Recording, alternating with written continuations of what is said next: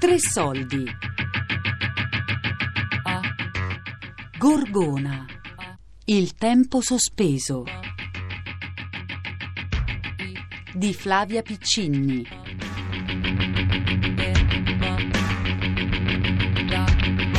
Devo dire, la prima volta che sono mm, arrivata a Gorgona mi è piaciuto il, sotto i colori delle case perché non hanno un colore uniforme ed è, mi ha ricordato molto lo scorcio anche dell'isola del Giglio, di queste casette colorate, le casette piccoline, sembravano le, le case delle bambole mi sono sembrate. Quindi venendo da una grande città uno è abituato all'edificio, al palazzo. Eh. Invece di queste casette, penso, noi almeno li vediamo sui libri dei pescatori, no? queste casette piccoline, poi tutte colorate. E quello mi è piaciuto tantissimo. E poi il porticciolo piccolo, perché mi è sembrato proprio uno, come entrare dentro una fiaba. E, e, poi questa motovedetta piccolina perché uno entra nei porti no? di solito ecco con la torre ma con la nave invece scendere da questa tutta a dimensione ridotto e quindi mi è sembrato veramente entrare dentro una fiaba. C'è le mareggiate a Calamaestra piuttosto che il tramonto al castello o l'alba al Via dell'Amore, cioè io l'ho vissuta, c'è una stradina che è al Via dell'Amore che già è tutto un programma, è fatta la mattina presto con questo perché è a est con questo sole che, che si alza, con questa luce.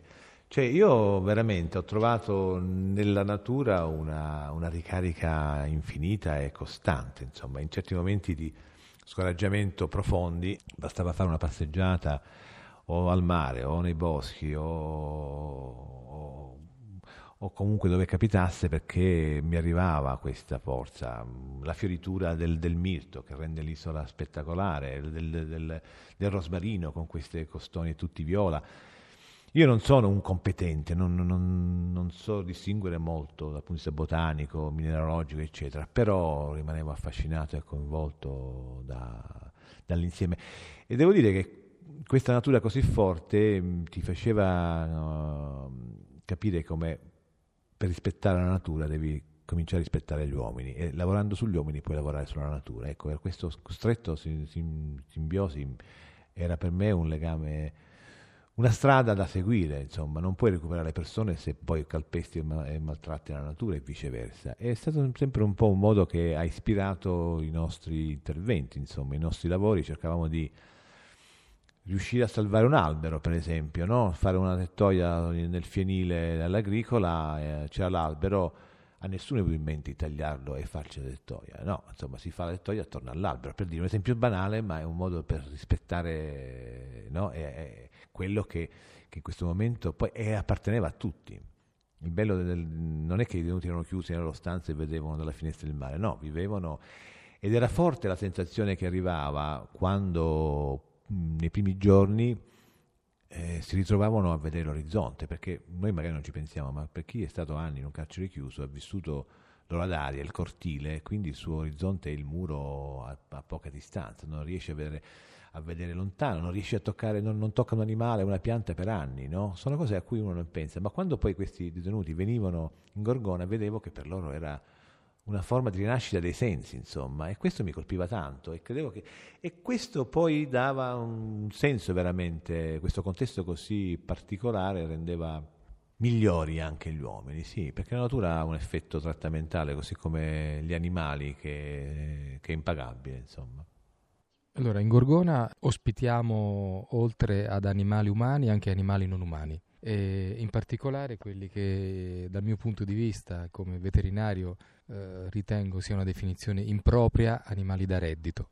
Abbiamo mucche, pecore, capre, maiali, asini, cavalli, volatili vari, api.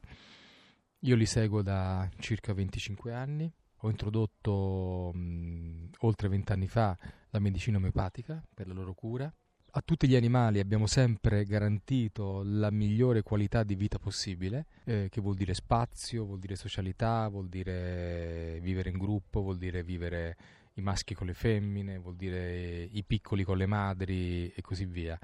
Eh, gli abbiamo assicurato le cure naturali nel miglior modo possibile, abbiamo stabilito una relazione fondata sul rispetto. Una zona destinata a sia all'allevamento del, dei capi di bestiame sia alla produzione di ortaggi. E in effetti noi abbiamo degli spazi che sono dedicati a degli animali e quindi abbiamo eh, la parte per gli ovicoli, poi abbiamo la parte per i suini e abbiamo un'altra zona un po' più avanti dove ci sono altri ovicoli che sarebbero le anatre che sono sull'isola e poi abbiamo infine eh, suini, eh, gli equini. Ci sono un certo numero di cavalli qui sopra e abbiamo anche il nostro eh, asinello che diciamo è la mascotte del, dell'isola.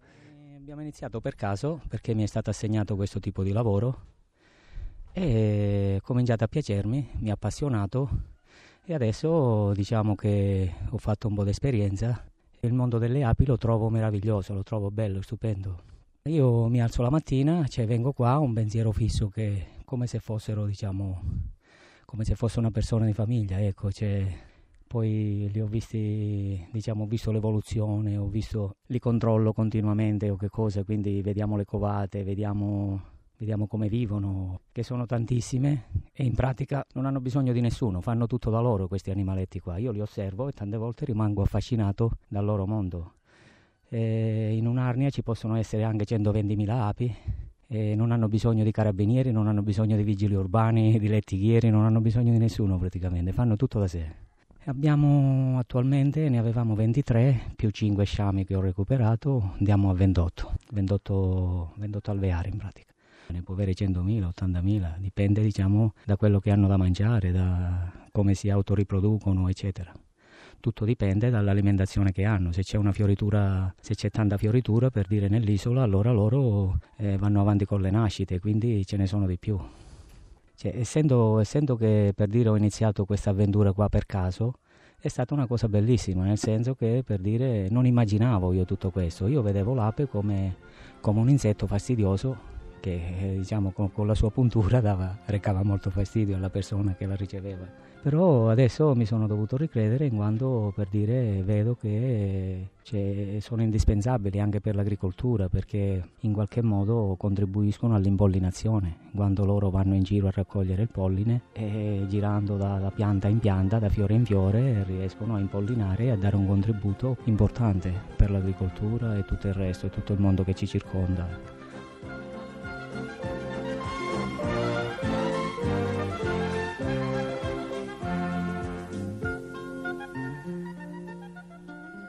Abbiamo questi recinti dove vi sono galline, ocche, anatre, maiali e in pratica sono liberi di grufolare nel terreno, non sono chiusi in box di cemento, quindi stanno meglio loro, vivi più diciamo vivi di più il contatto con questi animali anche perché cioè, li hai presenti, li vedi che sono sereni, tranquilli. Mm, non hanno quel timore della persona, hai visto, bastato chiamarli e subito si sono avvicinati. Questo serve anche ai detenuti per dire, si crea un, un rapporto anche con gli animali. Tutti quanti hanno un nome, per esempio. Tutti. Diciamo, vivi di più il contatto con, con la natura, ecco. Poi di là ci sono i cavalli, sono quattro, poi due asini. E saremo intorno ai 200-250, tra galline e galli sono liberi, vedi, non, non sono chiusi in gabbia assolutamente. Le uova servono al fabbisogno di, di noi guardie e dei colleghi, dei, dei, colleghi, dei detenuti e poi diciamo anche ai civili che le vogliono acquistare vengono, vengono vendute. Ecco. Questi sono due cani vecchissimi, devono avere circa 15-16 anni. Questo è Pierino, via ci occupiamo anche di loro, ci sembrava brutto darli fuori, ormai ci eravamo affezionati, quindi li abbiamo qua, ci prendiamo cura di loro. Hanno un caratteraccio. La logica del, dell'amministrazione è questa, di tenere un numero fisso di animali per ogni specie e di allevarli. C'è un numero preciso che oltre non si dovrebbe andare. Quindi tutti quei capi di bestiame che hanno raggiunto l'età per la macellazione eh, vengono macellati, ma la macellazione non è un lucro da parte dell'amministrazione, è semplicemente fare, tra virgolette, il turnover dei capi di bestiame. Quindi noi mandiamo via e svecchiamo praticamente e, e rinnoviamo quella specie animale che abbiamo. La produzione diciamo, che abbiamo dal, dai capi di bestiame viene venduta sia alla popolazione detenuta che ne fa richiesta e sia al personale dell'amministrazione eh, che opera all'interno della struttura. Io mi chiamo Yang, qua io lavoro con gli animali, soprattutto cavalli, poi mi occupo di pure lotto, giardino qua. Cavalli, per esempio, mattina vengo a lavorare, dalle mangiare, poi acqua, le cose, poi pulire le cose di letami di cavalli. Quando stavo all'altro istituto sentivo qua, bellissimo, si lavora con animali, si fa tante le cose, piantare o per esempio agricoltura, tutte le cose, io ho sentito già. Poi quando sono venuto, venuto qua, sicuramente che mi piace tanto. Eh. Eh. La mattina, per esempio, io vengo qua a lavorare alle 7, mi sveglio soprattutto di solito sempre alle 6 mi sveglio, poi alle 7 vengo qua a lavorare fino alle 11 finito mattinata. Poi pomeriggio vengo perché ci, ci sono animali che devo dare mangiare. Poi pomeriggio soprattutto animali. Poi per esempio io siccome io mi occupo di lotto qualche volta capita l'assistente deve serve qualcosa verdura le cose devo raccogliere eh, in Cina ho fatto un po', seguito un, un periodo a, a miei genitori, poi possiamo dire che la prima volta che faccio contadino mi piace tanto, adesso ho lavorato già due anni, ho imparato tante cose, per esempio stagioni di piantare o come si mette il letame a terra, tu, poi quando si raccoglie o quando si semina, tutte le cose. Prima c'era un altro cinese mio paesano, un anziano, mi insegna, soprattutto pure c'è agronomo che viene, ogni tanto viene, ci spiega tutte le cose, o ci, fa, ci porta i semi fuori. Poi ci sono pure tanti assistenti che conosci tutte le cose che piantare, piant, portare semi o come si fa. Se c'è possibilità, per esempio, può darsi, perché da noi cinesi pochissime persone che lavorano con animali da piantare le cose, per esempio l'otto o fare giardino, può darsi, ci ho pensato. Se posso, se c'è finanziamento, può darsi pure io vorrei cominciare un po' a fare tutte le cose agricole.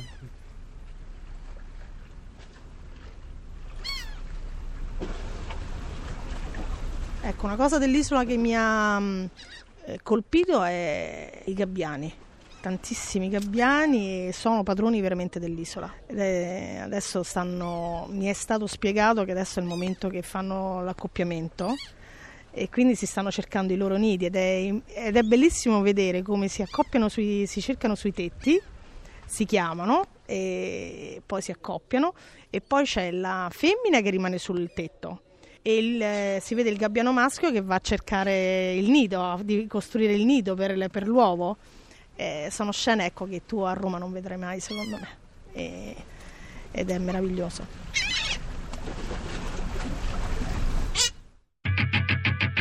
Gorgona, il tempo sospeso di Flavia Piccinni. A cura di Elisabetta Parisi con Daria Corrias e Lorenzo Pavolini. Podcast su radio3.rai.it.